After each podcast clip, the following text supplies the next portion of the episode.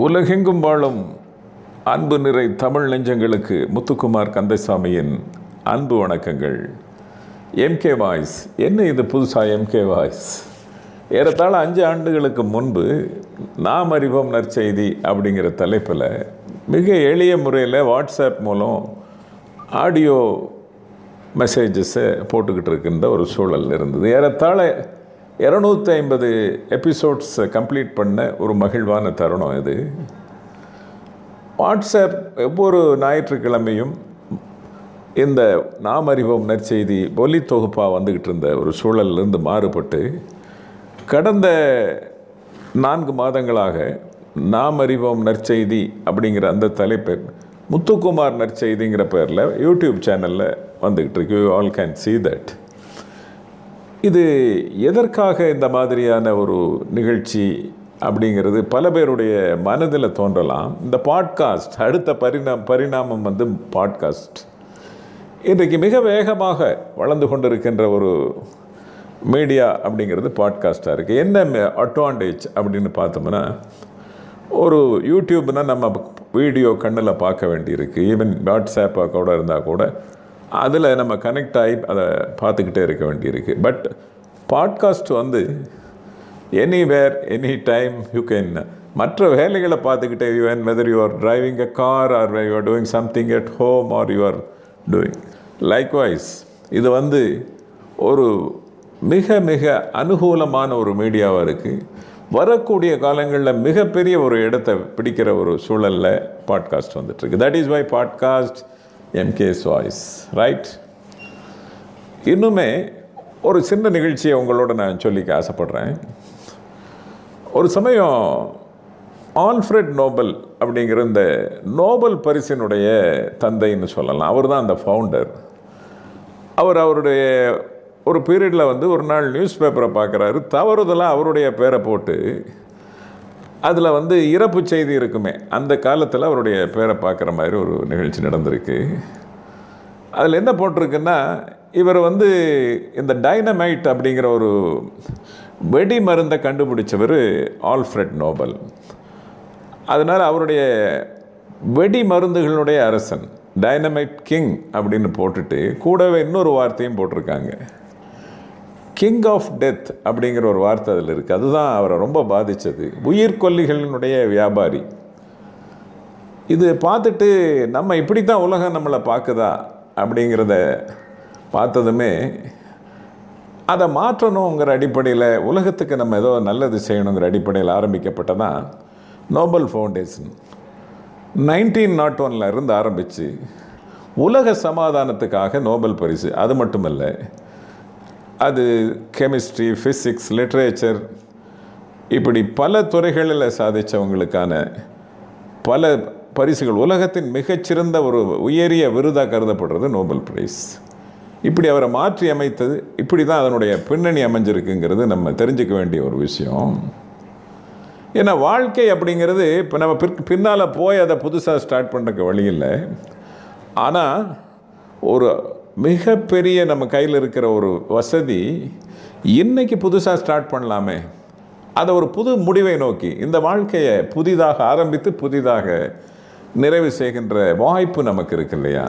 அதுதான் நான் செஞ்சுக்கிட்டு இருக்கிறது. நம்ம பழைய குடியரசுத் தலைவர் முன்னாள் குடியரசுத் தலைவர் பாரத ரத்னா அப்துல் கலாம் அவர்கள் இளைஞர்கள் மேலே மிகப்பெரிய ஒரு எப்போவுமே அவர் நம்பிக்கையை வச்சுருந்தார். அடிக்கடி அவர் சொல்வதே இந்த நம்பிக்கை விதைகளை சமுதாயத்தின் பால் தெளியுங்கள். அதில் முளைக்கின்ற அந்த விதைகளின் மூலம் ஒட்டுமொத்த சமுதாயமே ஒரு ஆல விரு ஆலகால விருட்சமாய் மிகப்பெரிய ஒரு சக்தியாய் உலகத்தில் உருவாகணும்.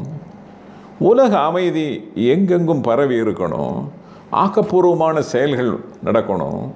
இப்படியெல்லாம் மிகப்பெரிய ஒரு ஹேட் அ விசன் அந்த அடிப்படையில் நாம் இங்கே இருக்கின்ற மனிதர்கள் நாம் ஒரு உலகத்திற்கு ஒரு செய்தியை விட்டு சொல்லணும் இல்லையா?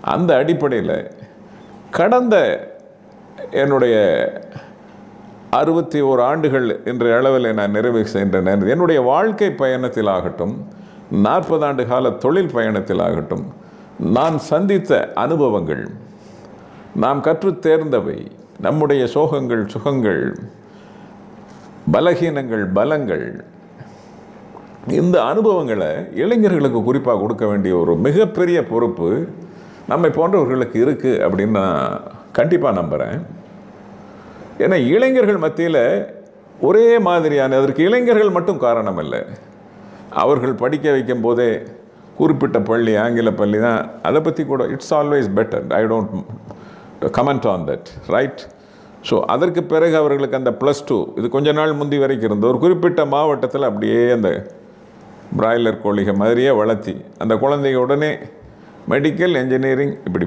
ஒரு குறிப்பிட்ட துறை தான். அதுக்காக நான் படிக்காத என் மகன் படிக்கணும் மக படிக்கணும். இந்த பெற்றோர்களுடைய திணிப்பு ஒரு பக்கம்.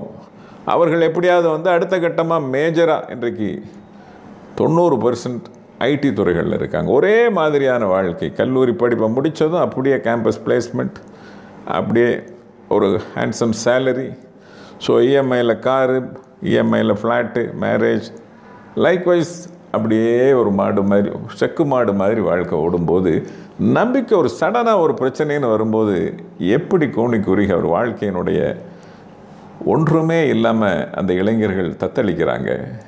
சமீபத்தில் பார்த்தோமே ஒரு குறிப்பிட்ட அகில இந்திய அளவில் நடக்கிற ஒரு அந்த எக்ஸாமை பாஸ் பண்ண முடிஞ்சுமா முடியாதாங்கிற அவநம்பிக்கையில் அவ்வளவு தூரம் கல்வியில் தேர்ச்சி பெற்ற மாணவர்கள்லாம் தற்கொலைக்கு முயற்சி பண்ணியிருக்காங்களே.